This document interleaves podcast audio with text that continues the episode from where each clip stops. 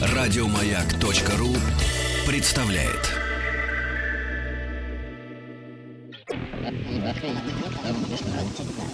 Объект 22. 22. Объект 22.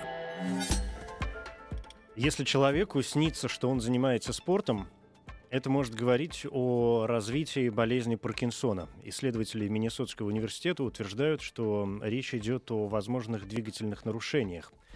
Человеку снится, что он куда-то бежит, а в этот момент он может судорожно двигаться во сне, что не очень правильно. Что в этом смысле, интересно, происходит с собаками? Вот уж кто любитель во сне лапами махать. Может, сегодняшние участники научных боев что-нибудь об этом дознают? Я Евгений Стаховский, и начнем, пожалуй.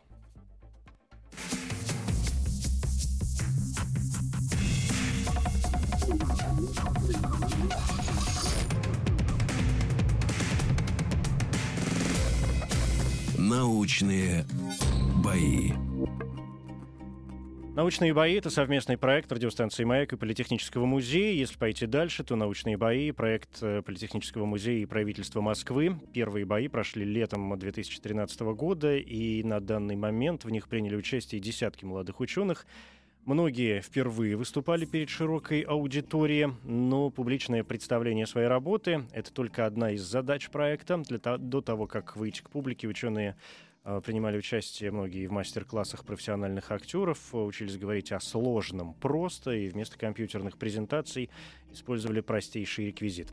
Сегодня одиннадцатые бои в эфире, но перед тем, как представить участников, э, хочу напомнить, что 21 апреля состоятся публичные бои, такие бои офлайн. А, Все это пройдет в Технополисе Москва. Можно прийти и послушать. Вся информация на сайте Политеха.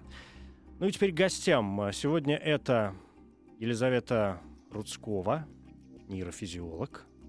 Здравствуйте. Добрый вечер. Добрый вечер. И Алексей Созинов, психофизиолог. Здравствуйте. Да, здравствуйте. Ну, такие какие-то разные немножко моменты. Опять же, учитывая, что Елизавета а, не просто нейрофизиолог, а еще и сомнолог, изучает сон вот тех самых собачек, видимо, в том числе, и, и, и людей тоже, но с этим разберемся попозже.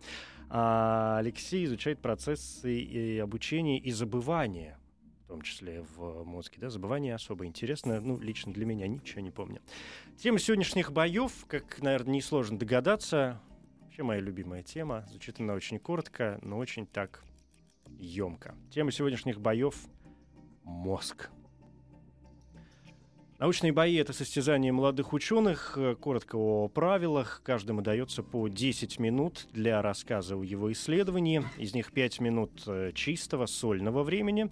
Ну а через 5 минут уже подключаюсь я со своими вопросами. В конце оппонент э, тоже будет иметь возможность э, спросить коллегу о чем-нибудь таком замысловатом. Ключевой момент, напомню, рассказать так, чтобы это было понятно не только тем, кто погружен в тему с головой, они и без нас все прекрасно знают, а главное, чтобы было понятно, ну, в первую очередь, мне. А там уже и, и остальные до всего э, доберутся. Чтобы выявить победителя, мы традиционно используем голосование. Во-первых, э, оно уже открыто в официальной группе радиостанции «Маяк» в ВКонтакте. Ходите, присоединяйтесь. Вопрос там очень простой. Чьи взгляды и ответы вам показались более убедительными? Два имени. Елизавета Рудскова, Алексей Созинов уже проголосовали. Мы еще не начали. Восемь человек традиционно уже проголосовали. Я не знаю, за кого. Потому что я всегда призываю к этому и сам поступаю также голосовать э, по итогам выступления, чтобы было понятно, действительно, как честно, потом отдать свой голос за того, кто больше понравится. И я тоже не вижу результатов до конца выступлений. То есть мне приходятся результаты тоже только в тот момент, когда мы уже открываем, что называется, э, ну, грубо говоря, тут конвертик с результатами голосования. Поэтому для меня это такая же загадка, как и для вас до финала. Это вас, Евгений, поддерживают. Голосуя за, за одного из вас, поддерживает меня. Ну, хорошо, Но вы да. же говорите. Пока, да, Да. да. Может быть и так, да. А, И, естественно, работает э, также для голосования наш смс-портал, короткий номер 5533. Каждому из участников будет э, присвоен номер в зависимости от того, каким по счету ему выпадет э, рассказывать о своей работе, о своем исследовании. А вот кто будет первый, узнаем традиционно с помощью генератора случайных чисел, поэтому каждого из вас я попрошу назвать любое число от э, единицы до 100, и кто будет ближе к тому, что выдаст компьютер, а, тот и будет первым. Четыре. 24. Как-то все так в одну сторону пошли. 4 и 24, хорошо. Выпало число 40. Соответственно, первым выступает э, Алексей, Елизавета, вы вторая. Это важно для голосования по СМС. Соответственно, если вы отдаете, друзья, свой голос э, Алексею Созинову, психофизиологу, то на этот короткий номер 5533 нужно присылать символ М1. Одна буква, одна цифра. Все очень просто. М1. Если вам более убедительно и больше понравится Елизавета, то на короткий номер 5533 присылайте М2. Надеюсь, правила всем понятны, и если все готовы, то мы можем, наверное, уже э, приступать. Научные бои. Алексей, пожалуйста. Пошли 5 минут, вы хотите? Да. Эм, Одной из ключевых проблем э, в нейронауке и в психологии является проблема научения. Она, собственно, состоит в том, что происходит, когда мы с вами впервые успешно, ну, скажем, завязываем шнурки. И почему на следующий день, когда нам надо завязать шнурки, мы не, не- нам не надо обучаться этому заново. Научение и память помогают нам вот совершенствоваться, как-то улучшать наши навыки. И в итоге мы завязываем шнурки, вот что называется, на автомате. Какие процессы лежат в основе научения, как используется и как формируется память, мы изучаем в нашей лаборатории в Институте психологии Российской Академии Наук с помощью регистрации активности мозга. И сегодня я хотел бы рассказать об одном парадоксе, который, э, казалось бы, существует в наших представлениях о том, как мозг работает при научении.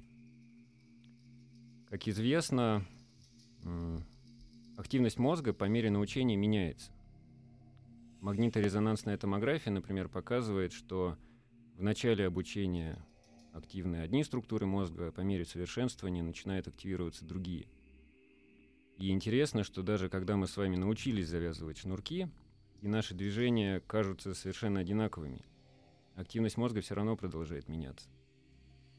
Так вот, парадокс заключается в том, что если регистрировать активность отдельных нервных, нервных клеток или нейронов, то э, у многих из них активность связана с поведением стабильно.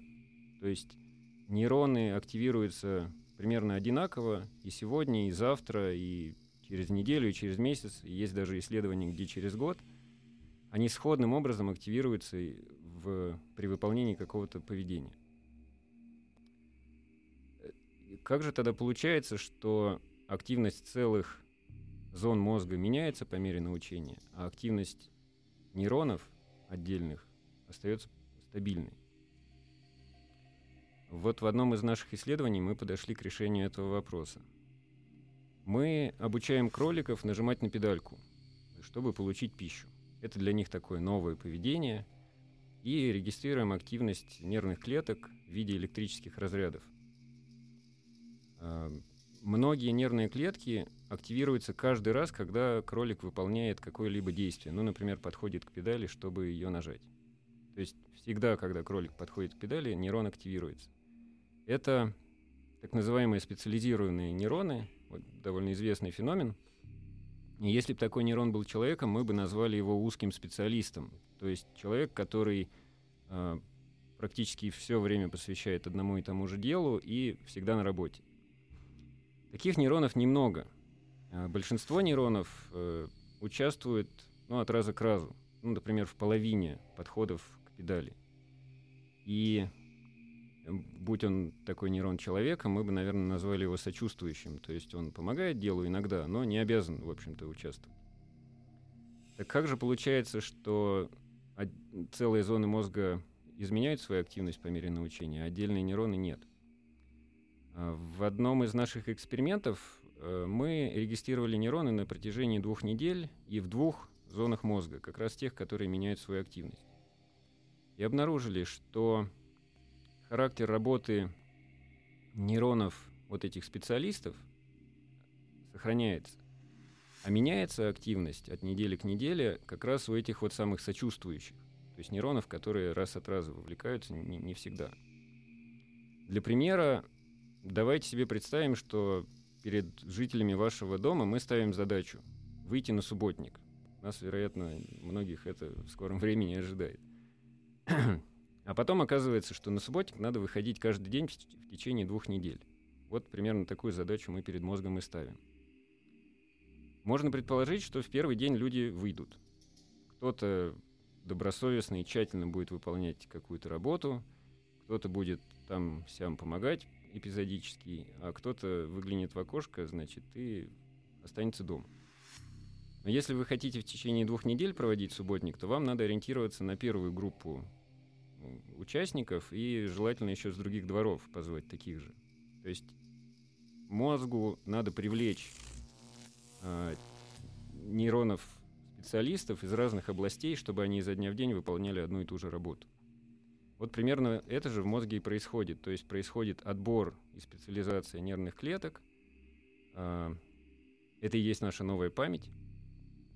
И э, затем происходит изменение организации жизни нейронов в соответствии с этой новой памятью. И как бы со стороны может показаться, что люди перестали выходить на субботник. То есть первый день появились, а потом все куда-то исчезли. А на деле э, работа зависит как сначала, так и потом от нескольких тщательно работающих специалистов. Да, у нас истекли пять минут, но понятно, я не да, переживаю вот никогда на полусловие, все время как мысли приблизительно. Я правильно понял, что есть, получается, основные нейроны, а есть вспомогательные? Применительно к задаче, да. То есть, когда решается конкретная задача, то так сказать можно. Лю- любая конкретная задача, то есть конкретные нейроны э, научаются выполнять конкретное действие, конкретную задачу. Да, да. И если такую задачу мы знаем, то тогда мы можем сказать, что эти нейроны как бы основные, а остальные как бы вспомогательные. А когда а в процессе разучивания, не разучивания, а, а когда мы разучиваемся делать что-то, а это означает, что этим нейронам, ну, как надоело. Ну, сколько можно, ребята? Ну, хватит. Разучиваемся, то есть перестаем... Перестаем, да, ага. да. А, это вопрос, этот вопрос сложнее. Это... А, так сказать, область, в которой можно выделить два аспекта. Первый — это вот та самая реорганизация. То есть, в принципе, у нас с вами любое событие вызывает реорганизацию активности мозга. Это само по себе вот постоянно происходит. Сказать, что он разучился, похоже, что нельзя, потому что э, изменения, которые связаны с обучением в нейронах, они касаются изменения его структуры, изменения его связей, мембраны. И вот, судя по всему, эта самая специализация, она сохраняется пожизненно у нейрона. Если он не умрет, то есть нервная клетка не погибнет, то, вероятнее всего, эта память никуда не исчезнет, она просто как бы утонет в этих реорганизациях. И есть возможность ее как-то вытащить да, потом, да, при определенных действиях. Ага, то есть, а когда нейрон умирает, клетка умирает, вот тут-то и вступают в силу механизмы, видимо, забывания, да? То есть да, какие, мы ну, же можем забыть какие-то вещи навсегда? Мы можем, но нельзя сказать, что отмирание нервных клеток — это именно механизм забывания. То есть организм э, я хотел сказать, но он не специально их э, убивает, но на самом деле он их убивает специально. То есть есть такой процесс, как апоптоз. Угу. Это нормальная гибель нервных клеток. Это тысячи нервных клеток у нас каждый день гибнут в мозге. Это правильно. Если они этого делать не будут, нам будет плохо. А на их месте появляются другие? Да. Ну вот уже хоть что-то хорошее. То есть, подождите, получается... Не на их месте, но да, появляются ну, новые. новые, да. То есть механизм, э, то есть мозг специально убивает э, какие-то части себя, но ведь не для того, чтобы мы что-то забыли. Зачем ему это нужно? Да-да-да, вот Он, поэтому я мозг и говорю, ведь, как мне это... кажется, должен быть настроен как раз только на то, чтобы получать как можно больше информации. Это спор... Или нет? Нет, нет. нет. Как раз э, он настроен-то настроен, но э, похоже, что он довольно прагматичен и ленив. То есть он, как только мы новую информацию усвоили, он тут же начинает выкидывать лишнее. И вот это из проц... этой информации или из старой информации? Из той, которой мы давно не пользовались. В компьютере бывает ча... э, давно неиспользуемые ярлыки, например. Бывает же такая э, папка в устаревших моделях. Да.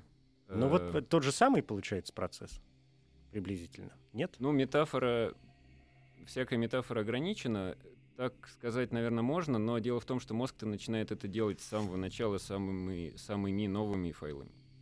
То есть сразу начинается процесс преобразования памяти и такой, что вот то, что не нужно, в максимальной степени от этого надо избавиться. У меня есть к вам вопрос, я не знаю, насколько он по теме, но ну, если да, то да, если нет, то мы пойдем дальше тогда сразу. Насколько тогда процесс забывания зависит от э, человеческой воли? Помните, Умберто Эко об этом в свое время очень много писал, э, что человечество до сих пор не изобрело какого-то такого подходящего способа забывания каких-то вещей. Человек не может забыть специально, uh-huh. когда ему хочется. И э, в этом смысле, если мы пойдем, то есть от нашей воли ведь до сих пор ничего не зависит. И мозг, когда выбрасывает, не знаю, когда мы сдаем, учим экзамены, которые все это знают, что выучить, на следующий день все забыли. То, что больше никогда в жизни, как нам кажется, например, не пригодится. И получается, что мозг наш раньше нас самих знает о том, что это ему действительно там никогда в жизни больше э, не нужно. Понимаете, о чем я? Да, я понимаю. И тут есть определенный, так сказать, результат в этом отношении. Эксперименты с так называемым намеренным забыванием. Но там все легко, потому что человеку показывают разные стимулы и говорят, что вот это запомни, а это забудь. Ну и, в общем, в этой ситуации как бы несложно это сделать. И забыть вроде как сознательно.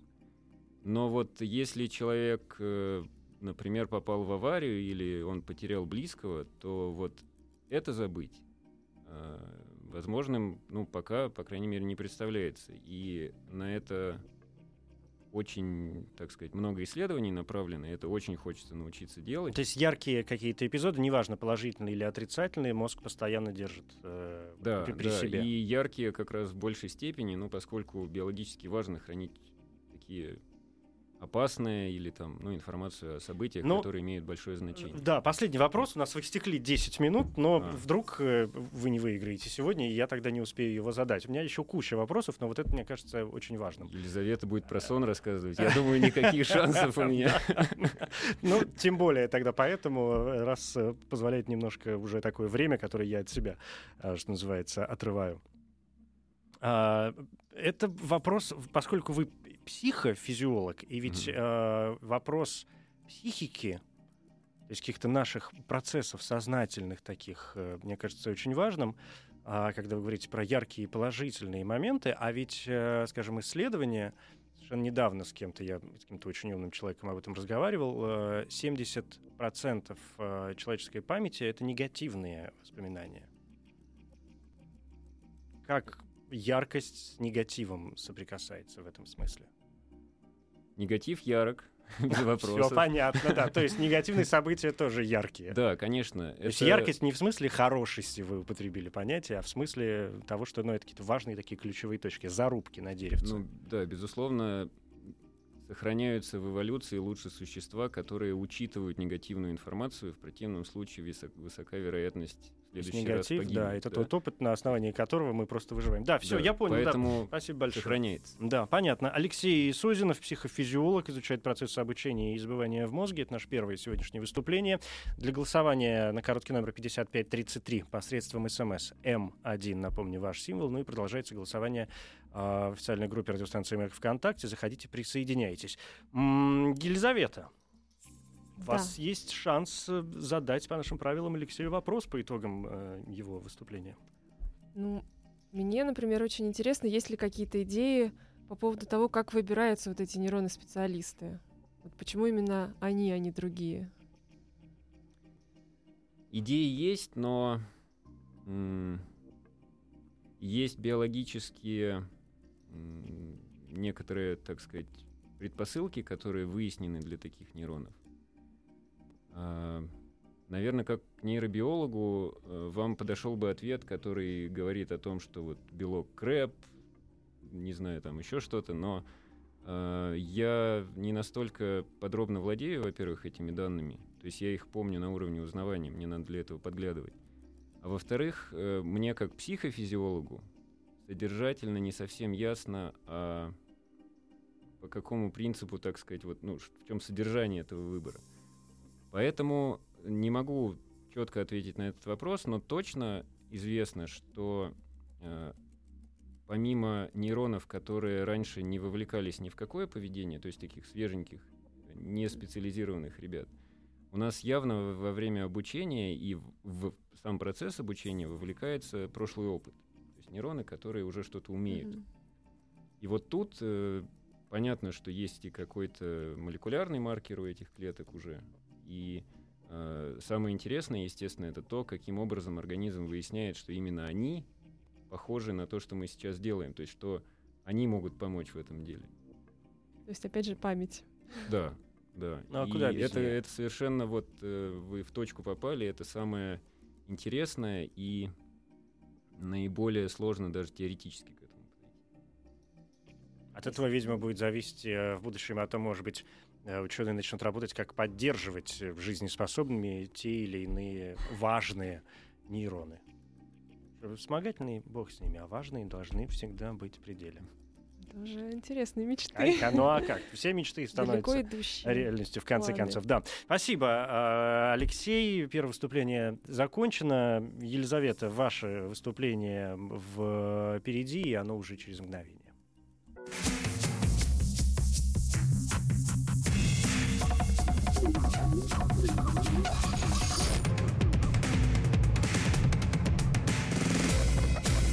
Научные бои.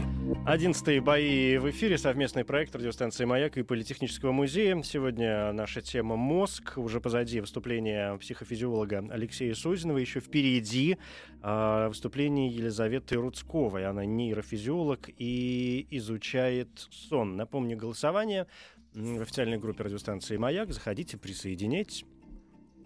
Ну, об, еще раз скажу, об, как обычно, что есть все-таки, наверное, какая-то такая логи- логично послушать обоих участников, а потом уже отдать э, свой голос тому, кто вам показался более убедительным, более понятным. Понятность это очень важный у нас э, момент, потому что человек может э, рассказывать прекрасные какие-то вещи, очень быстро и убедительно, но ничего не понятно. А хочется все-таки понимать э, какие-то моменты. Ради этого же мы, собственно, здесь и собрались. Да. Но, э, Елизавета, вы готовы поведать нам историю ваших не... сновидений? И сновидений, может быть, в том числе, да. А, а изучают, кстати, свои сны люди, изучающие сны? Ну, если это ученые, которые объективными методами пользуются, то нет, конечно. Ну, нет, конечно. Все понятно, вопрос получен. Ну, если вы готовы, то можем приступать. Готовы? Приступаем. Научные бои. Пожалуйста. Доброй ночи еще раз. И раз время за полночь, то можно поговорить о насущном, можно поговорить о сне. А если мы кого-то спросим, зачем мы спим, зачем человеку сон, то, скорее всего, получим ответ, что спим мы для отдыха.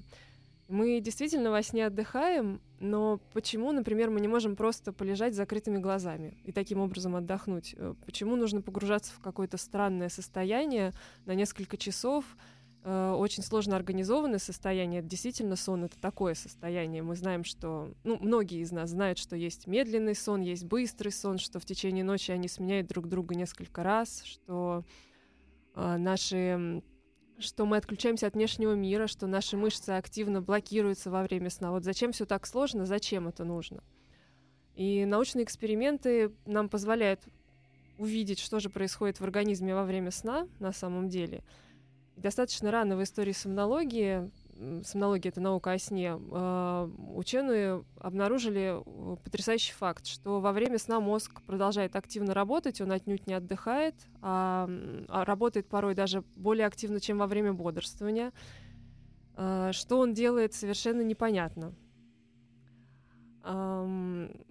Мы сегодня продолжаем получать, э, пополнять наши знания о сне и уже знаем тысячи фактов, которые мы э, при помощи какой-то красивой, элегантной научной теории не можем увязать э, в, в какую-то единую картину. То есть мы просто-напросто не знаем, что происходит в мозге во время сна и зачем мы спим. И некоторое время назад у нас в России была предложена такая теория, ее предложил ученый Иван Николаевич Пигарев. Называется она «Висцеральная теория сна». А, Вот о чем она говорит. Ам, Когда мы бодрствуем, мы очень активно взаимодействуем со внешним миром. Мы получаем очень много информации через ам, всевозможные рецепторы, то есть датчики, там датчики в глазах, в ушах, на коже и так далее. Весь этот огромный поток информации мозг перерабатывает и превращает а, в наши мысли, в наши чувства, действия какие-то во внешнем мире. Но мы также знаем, что а, во внутренних органах наших также находится огромное количество датчиков, а, сопоставимое с датчиками внешними. И вот для датчиков внешних, для, для вот этой всей внешней информации, у нас есть в мозге супер такой вычислительный центр, кора больших полушарий, которая весь этот поток обрабатывает, как я говорила, и превращает в наши действия, мысли, чувства. А вот для внутренних органов такого вычислительного центра выделено не было никогда. Считалось, что ну, не нужно, не нужно для этого так много э, ресурсов тратить нервной системы. И вот Иван Николаевич усмотрел в этом парадокс и стал думать, где же, где же находится этот вычислительный центр, который всю эту информацию от нашего внутреннего богатого мира обработает. Кора больших полушарий идеально подходит, но уже занята. И тут он предлагает э, интересную теорию, очень красивую, на мой взгляд, что во время э, бодрствования сигналы из внешнего мира обрабатываются мозгом, э, есть обрабатываются мозгом сигналы из внешнего мира, а когда мы засыпаем, тут все эти, весь этот поток перекрывается, и к мозгу, к коре больших полуш- полушарий подключается уже поток из наших внутренних органов. И таким образом мозг может проверять их работу, может исправлять ошибки, которые ам, накопились в течение дня, пока мы не спали. И э, действительно, если посмотреть на, даже на самые ранние эксперименты в истории сомнологии, становится понятно, что при недосыпе а, возникают такие серьезные поломки внутри. А, Если животным, например, крысам или собакам не давать постоянно спать, то уже через 2-3 недели они погибают. И погибают из-за того, что у них происходит много ошибок во внутренних органах, в их работе, нарушение иммунитета и так далее. И вот э, эта теория, если она верна, а она уже получила достаточно серьезное экспериментальное подтверждение, она э, заставляет нас пересматривать все эти представления о работе мозга, которые сегодня у нас есть.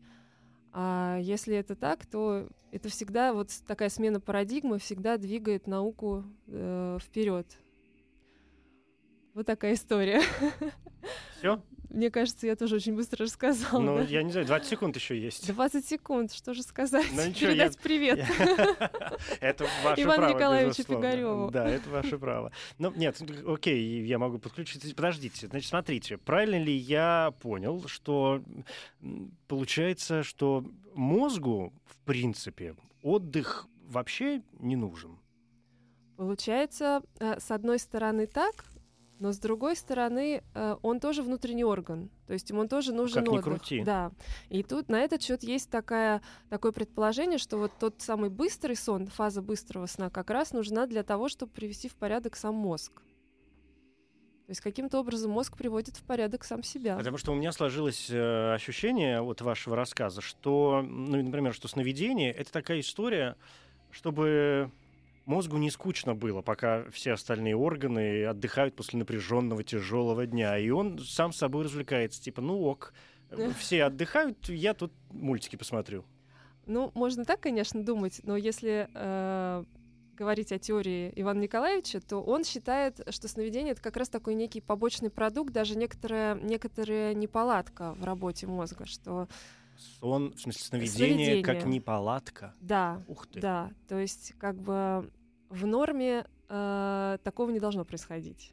Но ведь говорят, что сны видят абсолютно все и всегда. Другое дело, что там мы их часто просто не помним.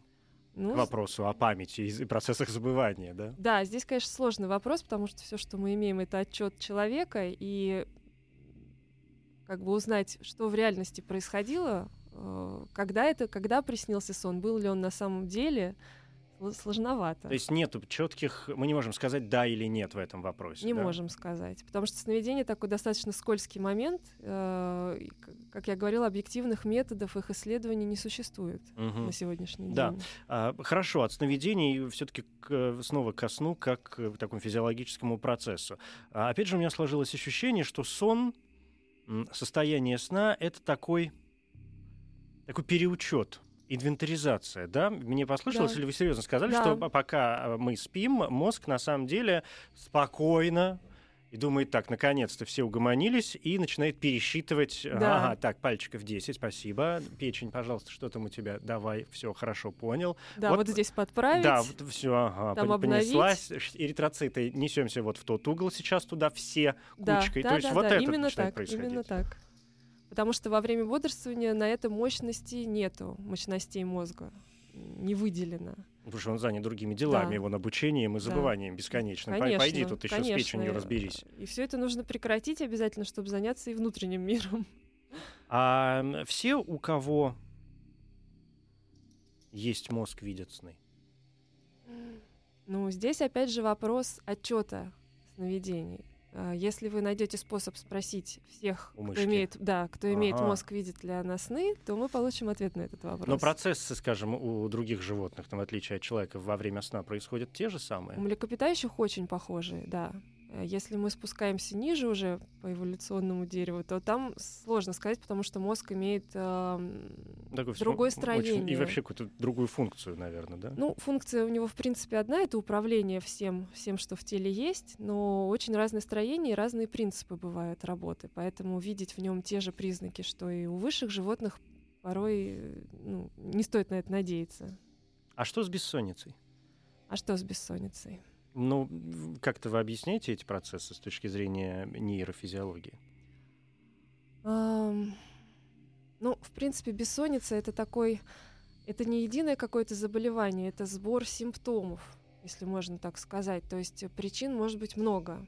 Одна из причин, например, связана с нарушением работы э, системы биологических часов. То есть время, когда мы засыпаем, время, когда мы просыпаемся, управляется не только нашей потребностью во сне, да, например, это потребность там починки внутренних органов, но также и биологическими часами, которые говорят, в какое время дня нам лучше всего заснуть, а в какое лучше всего проснуться. И вот если там, например, поломка, то также мы э, имеем бессонницу, невозможность заснуть, не разрешают нам они заснуть, как одна из причин. То есть мозг нам не разрешает заснуть? Он же, он же все нам и То не есть мы разрешает. никакой инвентаризации, ребят, работаем. Да, Да, надо да, еще что-то да, поделать. у нас сейчас по, по времени другие задачи, говорит. Это правда, действительно, ну, наверное, это правда, но как-то эти процессы объясняются, раз уж мы заговорили о времени, например, да, отведенном Мгм. биологическом, такому, Да. у которого у каждого свое.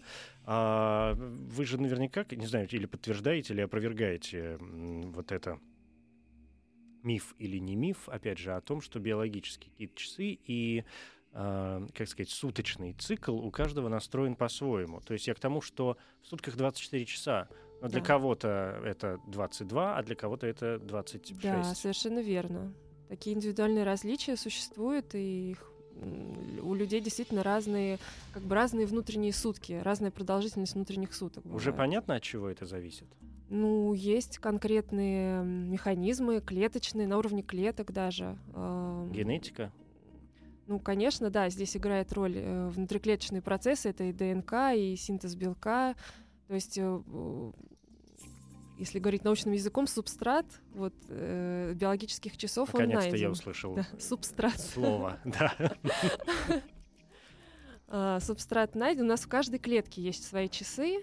А, каждая клеточка, в каждой клеточке они тикают, но также есть и структуры и в мозге, и, ну, в основном в мозге, которые, так сказать, дирижируют, дирижируют всеми часами. Да. да. Да, И- это понятно. А, Алексей, ваш вопрос Елизавете. Спасибо, Елизавета. А, Я с большим уважением отношусь к Ивану Николаевичу и знаю его данные, очень убедительные про то, что нейроны зрительной коры работают в ритме перистальтики кишечника во сне. Тем не менее, насчет того, что вот полностью мозг отключается и занимается только внутренними органами, известно довольно много данных, и сейчас их количество растет относительно того, что активность мозга регистрируется сначала до обучения, и она там какая-то определенная, ну, скажем так, фоновая. Затем она регистрируется во, во время обучения, и затем она регистрируется после этого обучения во сне. И оказывается, что вот эта третья регистрация очень похожа на вторую. То есть во сне активность мозга очень похожа на то, как он активировался при обучении. И люди разбирают там, а в какой фазе э, происходит обработка навыков, и они как бы укрепляются в памяти, консолидируются, вот то, что называется.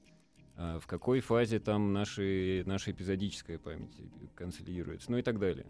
И это да. и на нейронах есть, и на картировании. И вопрос такой, вот э, куда же деваться от этих данных? То есть все-таки мозг э, обрабатывает ту информацию, которую он в течение дня получил, или занимается только внутренними органами?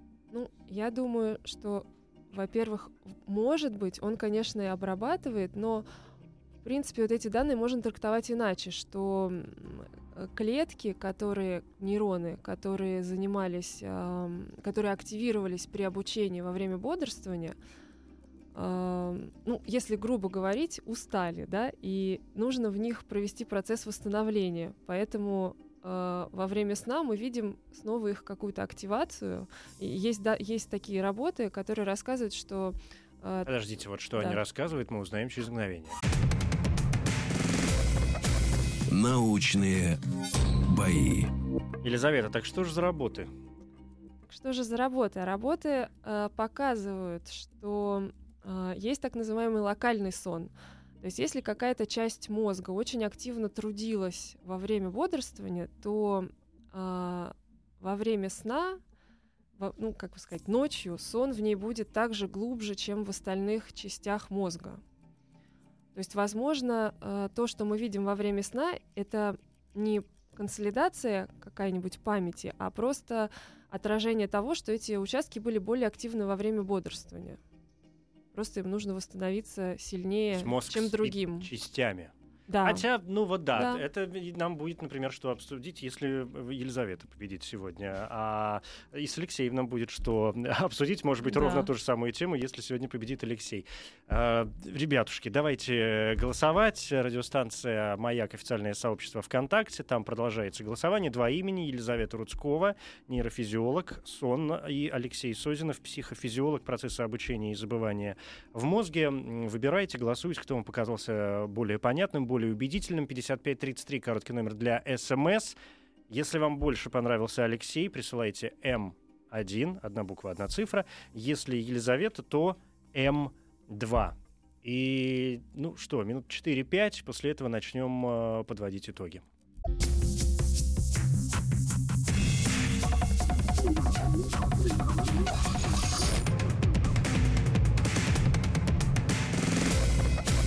Научные бои.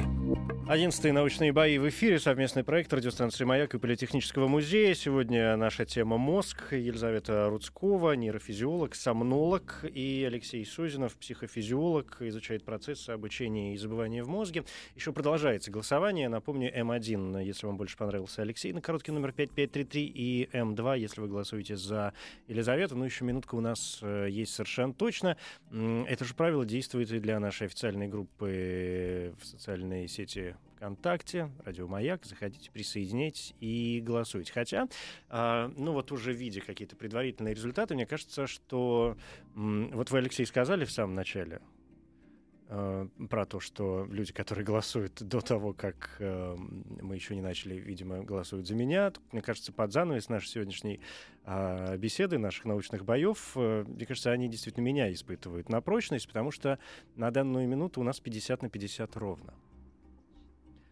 А, а, и, и, а это очень сложно по одной простой причине, потому что по правилам научных боев, э, если 50 на 50, то победителя нужно объявлять мне. То есть как мой голос будет решающим.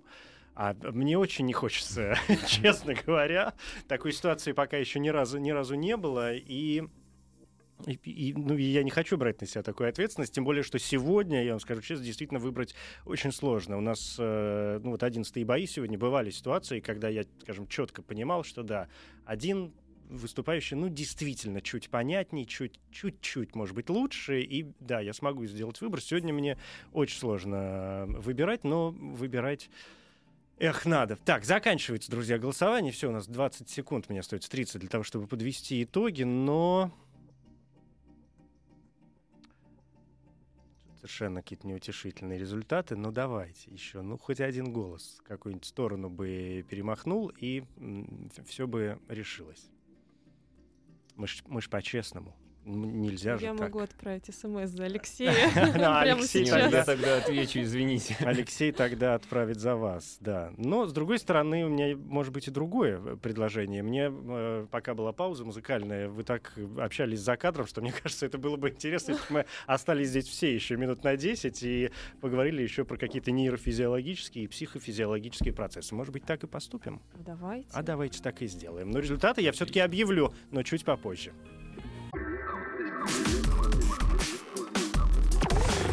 Объект 22. Научные бои. Сегодня 11-й научные бои в эфире, совместный проект радиостанции «Маяк» и Политехнического музея. Я Евгений Стаховский. И напомню, что сегодня по результатам, по крайней мере, совершенно честного голосования, сейчас об этом скажу еще дополнительно, у нас эм, не было выявлено победителя, потому что голоса распределились 50 на 50. Сразу хочу ответить тем, кто задает, например, ВКонтакте э, вопросы по поводу того, что вроде как на тот момент, когда я голосование остановил, циферки все-таки были немножечко разные. Не забывайте, что голосование у нас ведется не только ВКонтакте, но и посредством СМС. И если, например, э, сейчас уже не помню, в какую сторону там был перекос, то есть, например, если в ВКонтакте, скажем, побеждала Елизавета, то Алексей совершенно спокойно столько же голосов добирал э, по СМС. И, ну, или наоборот, это было, что, в общем, в данный момент уже роли никакой не играет. На момент остановки было 50 на 50, и ничего я с этим поделать не могу. С другой стороны, впервые как раз в, в наших научных э, боях оба участника, обоих я попросил остаться. Обычно один победитель, и мы погружаемся в его работу с головой. Но мне кажется, что, и, может быть, даже хорошо. И я понимаю, почему сегодня сложно было выбирать. Потому что темы очень близкие друг э, к другу. И действительно на те процессы, которые... А тема у нас сегодня вообще мозг а, основная. На те процессы, которые происходят у нас в голове. На них интересно смотреть действительно с обеих сторон, да, и с точки зрения нейрофизиологии, там, функций каких-то процессов, и с точки зрения психофизиологии, состояний, поведений и всего остального. Поэтому я очень рад, что и Алексей Сузинов, и Елизавета Рудскова сегодня остались. Вы э, можете, друзья, продолжать голосовать. Я в конце назову нашей беседы какие-нибудь цифры. Э, ну, а почему нет, в конце концов? Кто нас, Вы кто... хотите кто от нас выбора все-таки избавиться, чтобы вам не Конечно. пришлось самому. да? Сейчас я 10 минут с вами еще поговорю и скажу все, что я думаю по этому поводу. Нет, ну правда, серьезно. А, Алексей, поскольку выступали первым, у меня первый вопрос э, к вам, и он касается, безусловно, вот этих вот процессов. э, Вообще, вообще учение и научение — это разные процессы. То есть э, для чего-то для воспоминания о чем-то нам нужно время перебрать, да, файлики, а какие-то процессы, которые мы научились, а, они у нас идут автоматически. Это от чего зависит? Хороший вопрос. Спасибо. Откуда этот автоматизм? Это качество нейронов тех самых? Зависит от типа памяти и, вероятнее всего, от времени ее приобретения, то есть э, как давно... А ближе давайте к А, из- микрофону. извините. А, Как давно вы сформ- сформировали эту память? То есть от того, насколько это доведено типа. до автоматизма, что ли? Д- а, доведено до автоматизма и как давно доведено? То есть от сроков. А, Ну, понятно, что в детстве наша память, видимо, работает лучше. Мозг тоже орган, который стареет. Или мозг не стареет, Елизавета? Я думаю, что стареет. Все-таки. Стареет. Ну, все стареет, конечно. Есть э, там конкретные признаки, белки и прочее, которые об этом говорят. Но э, я думаю, что ключевую роль играет не это, а то, что у нас по мере взросления, развития увеличивается количество вот этих самых специализированных нейронов. Увеличивается. ну По мере да. взросления Да. увеличивается. Не- в смысле не э, нервные клетки появляются, а в смысле они становятся специализированными. И наш опыт все более и более развит, дифференцирован. И, соответственно, это разные структуры опыта. А потом начинаются какие-то другие процессы, и те специализированные э, клетки, они начинают тоже отмирать, да, вести себя не очень. Ну, и это тоже может быть. Но я имею в виду, что у старого человека просто память совершенно иначе сконструирована, чем у молодого.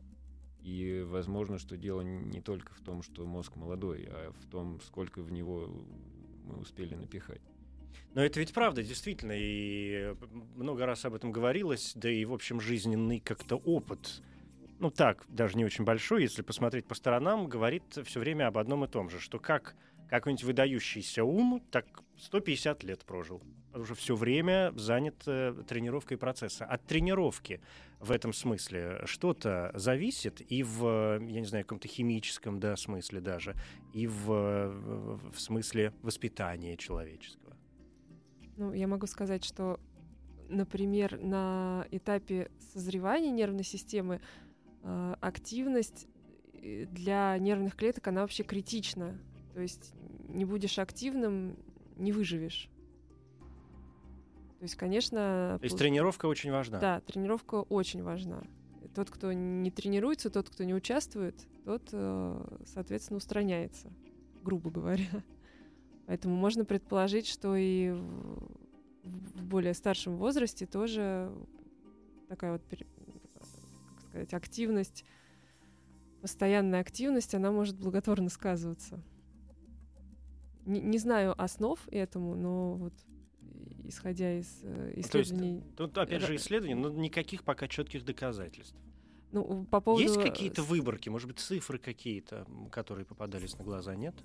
Не знаете?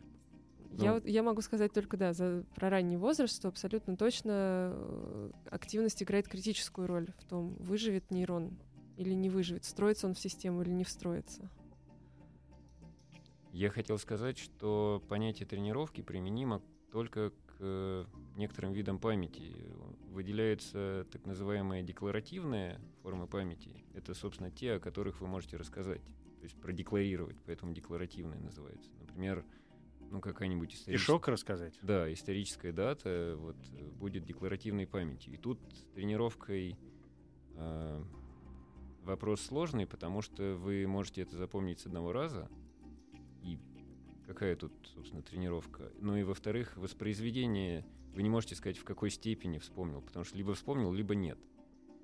А вот если вы кататься на велосипеде учитесь, то тут, так сказать, плавная шкала, и тут понятие тренировки более применимо.